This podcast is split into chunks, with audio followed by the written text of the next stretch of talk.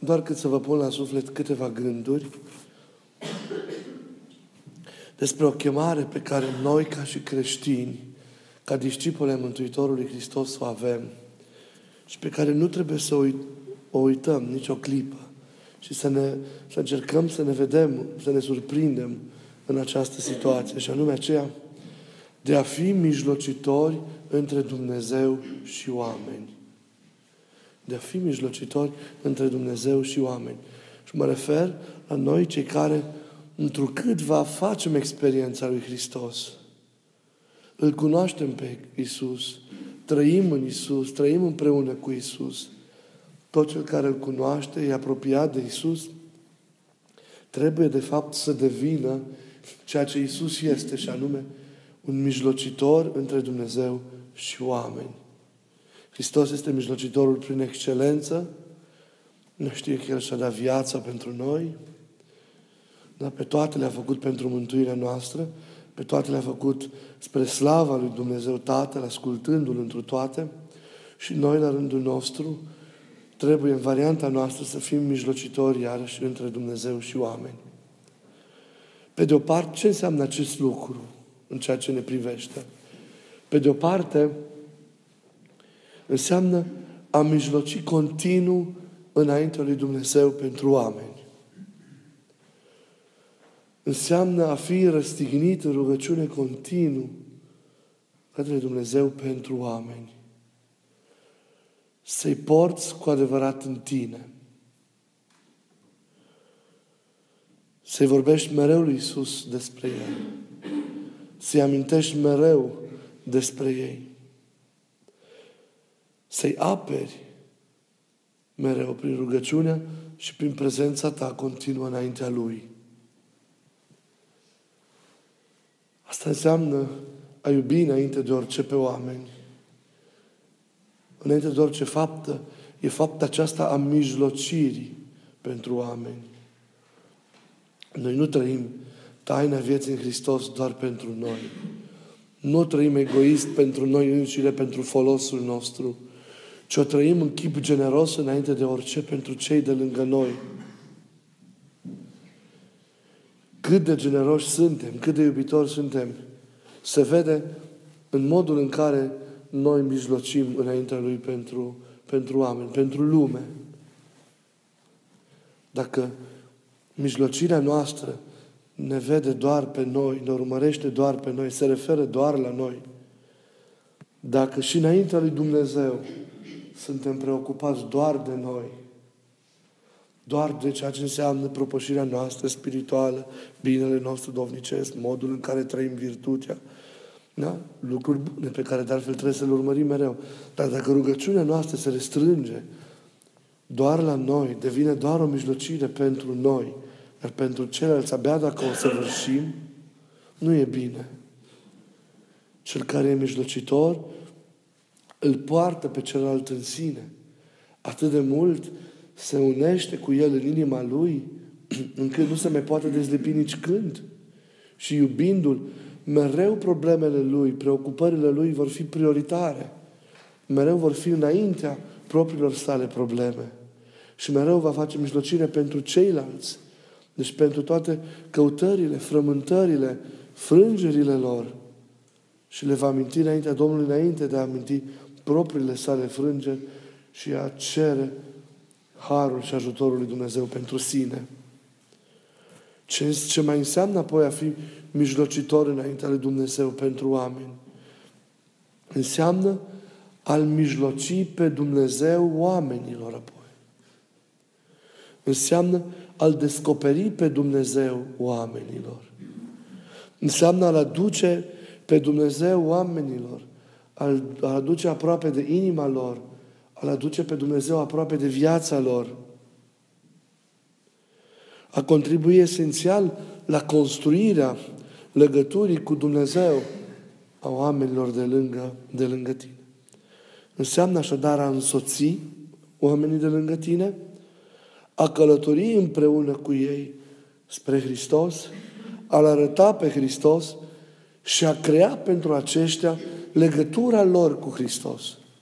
Ai pune în legătură cu Hristos. pe oamenii de lângă tine.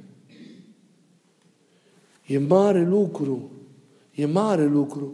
E cel mai mare lucru pe care îl poți face cuiva. E cel mai mare bine pe care îl poți face unui om. Să-l pui în legătură cu Isus. Ați văzut cum s-au adus apostolii unii pe alții? Vino și vezi că l-am găsit. Haide să-l vezi pe cel care l-au așteptat toți prorocii. Vino să-l vezi pe Isus. Mijlocitorul între Dumnezeu și oameni, deci se roagă pentru oameni și în același timp îi însoțește pe oameni și îl arată, îl arată oamenilor pe Isus. Îl indică pe Hristos și contribuie profund la crearea legăturii dintre ei și Hristos. Cel care e un adevărat mijlocitor și care își pune sufletul pentru cei pentru care mijlocește, e o stare de suferință în depărtarea oamenilor din jur de Hristos, la necunoașterea lui Hristos de către aceștia. Îi provoacă o mare suferință și o mare neliniște. Și va face orice discipul adevărat ca să îl arate tuturor, inclusiv acelora, pe Isus. Facem noi oare aceasta? Îl arătăm noi pe Isus mereu oamenilor de lângă noi. Prin ceea ce zicem, prin ceea ce suntem, prin ceea ce facem. Sau noi ca și prezențe, dincolo de cuvintele sau de faptele noastre, suntem pur și simplu ca și prezențe niște indicatori spre Hristos. Oamenii văzându-ne pe noi se gândesc la Isus. Trezim în oameni dorul după El, prezența noastră, impactul, întâlnirea cu noi, mă lipsește pe oamenii din jurul nostru pentru Isus.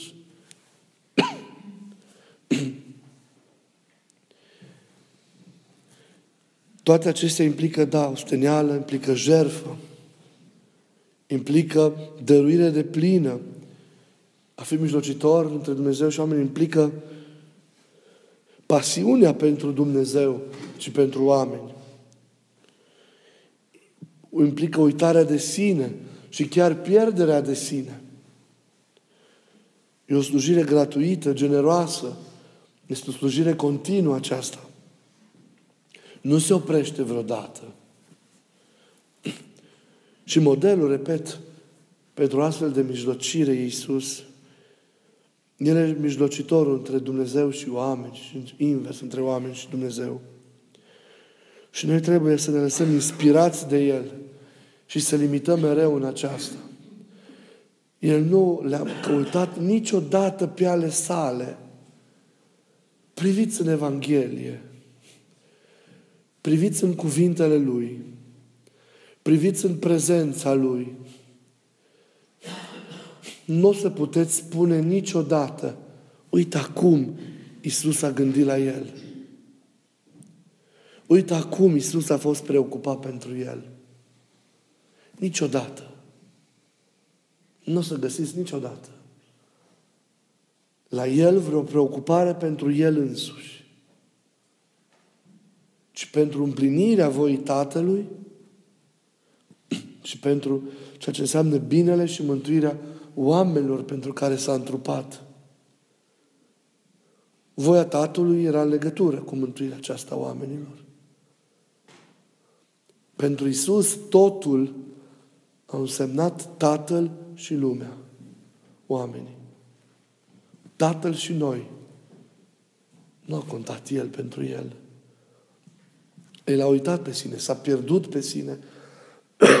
De aceea aș putut să se jerfească pe sine pentru mântuirea lumii. Pentru că atunci când iubești cu adevărat, ieși din tine, nu-ți mai aparții ție, aparții celui pe care îl iubești, respectiv Tatălui Lumii. Lui a aparținut Isus. Lui a aparținut, lor le-a aparținut inima Lui. Tatălui și lumii și nouă tuturor. Inima Lui e plină de Tatăl și de noi. Toată viața Lui a fost o viață pentru. pentru Tatăl și pentru oameni, pentru fiecare dintre noi. O pasiune pentru Tatăl și pentru fiecare dintre noi. Și așa iubindu-ne, desăvârșit a putut să moară pentru noi. Și noi trebuie să ajungem la o astfel de, de nivel de, de păsare și de iubire pentru El și pentru oamenii de lângă, de lângă noi. Suntem însă slabi în a iubi. Și ne frângem de multe ori înainte de vreme. De aceea avem nevoie să stăm tot mai mult lângă El. Să fim așezați tot mai de plin în El. Ca să primim în noi viața Lui și toată iubirea Lui. Și să putem și noi să ne jertfim de dragostea Lui, din dragul Lui, pentru El și la fel să ne jertfim din dragoste pentru oamenii de lângă noi. Ne, pe noi care suntem chemați să fim mijlocitori între Dumnezeu și oameni, fie că suntem preoți, fie că suntem, că suntem credincioși, obișnuiți, toți avem această vocație în virtutea unei preoții universale pe care o avem, ne paște un risc. Știți care e riscul celui care e chemat să fie mijlocitor? E riscul de a deveni intermediar. E o diferență între cel care mijlocește și cel care intermediază. De foarte multe ori suntem niște intermediari. Și lumea de aceea nu reacționează la noi. Pentru că noi îl intermediem cumva pe Hristos. Intermediarul nu mai are jertfă, nu mai are pasiunea. Intermediarul, la urma urmei, își face un simplu serviciu. Își face treaba atent, poate, dar mecanic și contra cost. Intermediarul nu pierde niciodată. Mijlocitorul pierde continuu. Se pierde și pe el și își pierde și viața. Își face treaba de funcționar, dar nu pune inima intermediarul. Nu se jertfește, ziceam. Devine rigid, mereu închis în reguli și în cadre. Devine rup de lume, de fapt, de ceea ce înseamnă căutarea, frângerea sau drama umană. Oricât de mult ar fi conștient de Hristos, nu poate să-L transmită, nu poate să lege cu adevărat sufletul celui de Hristos. Pentru că El însuși e rupt de Hristos. Lui însuși se pare că e în Hristos, dar nu e în Hristos. Să fim mijlocitori adevărați și să nu fim intermediari.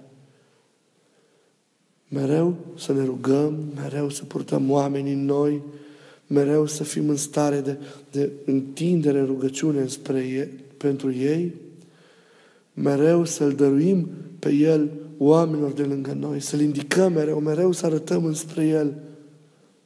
Fiecare întâlnire a oamenilor cu noi să fie o întâlnire cu Isus, o chemare către Isus, o recomandare a Lui către Isus, pentru Isus, o invitație la Isus pentru oameni. Trebuie să fim oameni care se frâng din dragoste pentru Dumnezeu și pentru oameni. Vreau pentru două clipe să vă aduc înaintea ochilor imaginea Sfântului Policarp al Smirnei. A trăit după anul 100. A fost episcop al Smirnei din Asia Mică. Într-un timp în care și Ignate Teoforu era păstorul creștinilor din Antiohia, Siriei. Acel Ignate care a făcut acea călătorie spre Roma, a murit în anul 107, în Coloseum, în timpul sărbărilor pe care Traian le-a dat în cinstea cuceririi Daciei. Și aflând că creștinii din Roma caută să intervină, i-a rugat să nu o facă și să lase ca măcinat de dinții fiarelor să devină grâu și făină pentru Dumnezeu. Dacă mă iubiți, îmi știți ce e de folos. Știți ce e de folos pentru mine. Ei, el în acest drum către Roma a scris multe scrisori. Una i-a scris-o și acestui Policarp, fratele lui în credință, episcopul Smirnei. Ei, Sfântul Policarp și el, mai târziu, l-a mărturisit pe Hristos tot printr-o moarte martirică. creștinii au s-a declanșat persecuția și în Smirna și Policarp se retresese la țară, într-o casă la țară. Și într-o noapte și-a văzut perina cuprinsă de flăcări și a înțeles că e timpul pentru mărturisire. Și au venit, l-au prins chiar în ziua următoare, soldații, și l-au dus în circul din Smirna. Și au vrut să-l dea la fiare și să, să-l forțeze, nu, să-l forțeze să jertfească zeilor și el ne-a vrut, el a rostit acele, în vârstă fiind celebre cuvinte, de 80 de ani îl slujesc și niciun rău nu mi-a făcut, cum pot să mă leapă de, de Domnul meu care atât de mult m-a iubit. Și le-au dat morții în fața creștinilor lui și l-au ars pe un rug. L-au legat de un rug și au dat foc. Ei, Policarp nu a negociat vocația sa și a mers cu curaj pentru acest rug. Și se spune, și ce am vrut să ajung, că atunci când el era mistuit de flăcări, toți cei care erau în jur și creștinii săi au simțit mirosul, miros de pâine coaptă. Ca și când scoți pâinea din cuptor și o frângi, mirosul ăla de pâine proaspătă care umple casa. Vedeți, așa sfârșește un mijlocitor adevărat. Ca o bucată de pâine pentru toți cei de lângă el. Așa trebuie să fim și noi. Pâini frânte pentru El, aici în liturghie, și pentru lume, slujirea liturghiei de zi cu zi. Așa sunt adevărații mărturisitori. Așa sunt adevărații martori al lui Hristos. Să răspândim și noi mirosul pâinii și nu al păcatului în jurul nostru. Noi, cei care în aceste zile călătorim spre Betleem, care este casa pâinii. El e pâinea. Miroase ca El, cel care e plin de El. Se poate frânge ca El, cel care trăiește în El. Îl poate dărui pe Hristos, cel care îl are pe Hristos. Să fim plini de El, de mirosul Lui. El e pâinea adevărată care s-a coborât din cer. Pâinea coaptă care se dă și se frânge pentru viața lumii. Să fie timpul ăsta al pregătirii pentru Crăciun cât mai e, de două săptămâni, un adevărat timp de pregătire. Să ne străduim, să omorâm păcatul în noi, să înfrângem omul vechi, să ne curățim lăuntrul nostru, să încălzim cămara inimii, ca să-L primim pe Iisus înăuntru nostru. Pe Cel care vine să ne mântuiască, să ni-L mijlocească pe Dumnezeu, Tatăl, și să mijlocească prin jertfa sa și prin tot ceea ce a făcut Tatălui pentru noi. Să-L primim în inima noastră. Și să devenim ca și El, martori și mijlocitori pentru lume, pentru oamenii din jur să devenim astfel de pâini coapte și frânte, cum a fost Sfântul Policarp. Să mori și să miroși a pâine coaptă. Așa sfârșește mijlocitor adevărat. Să fim astfel de mijlocitori adevărați. Amin.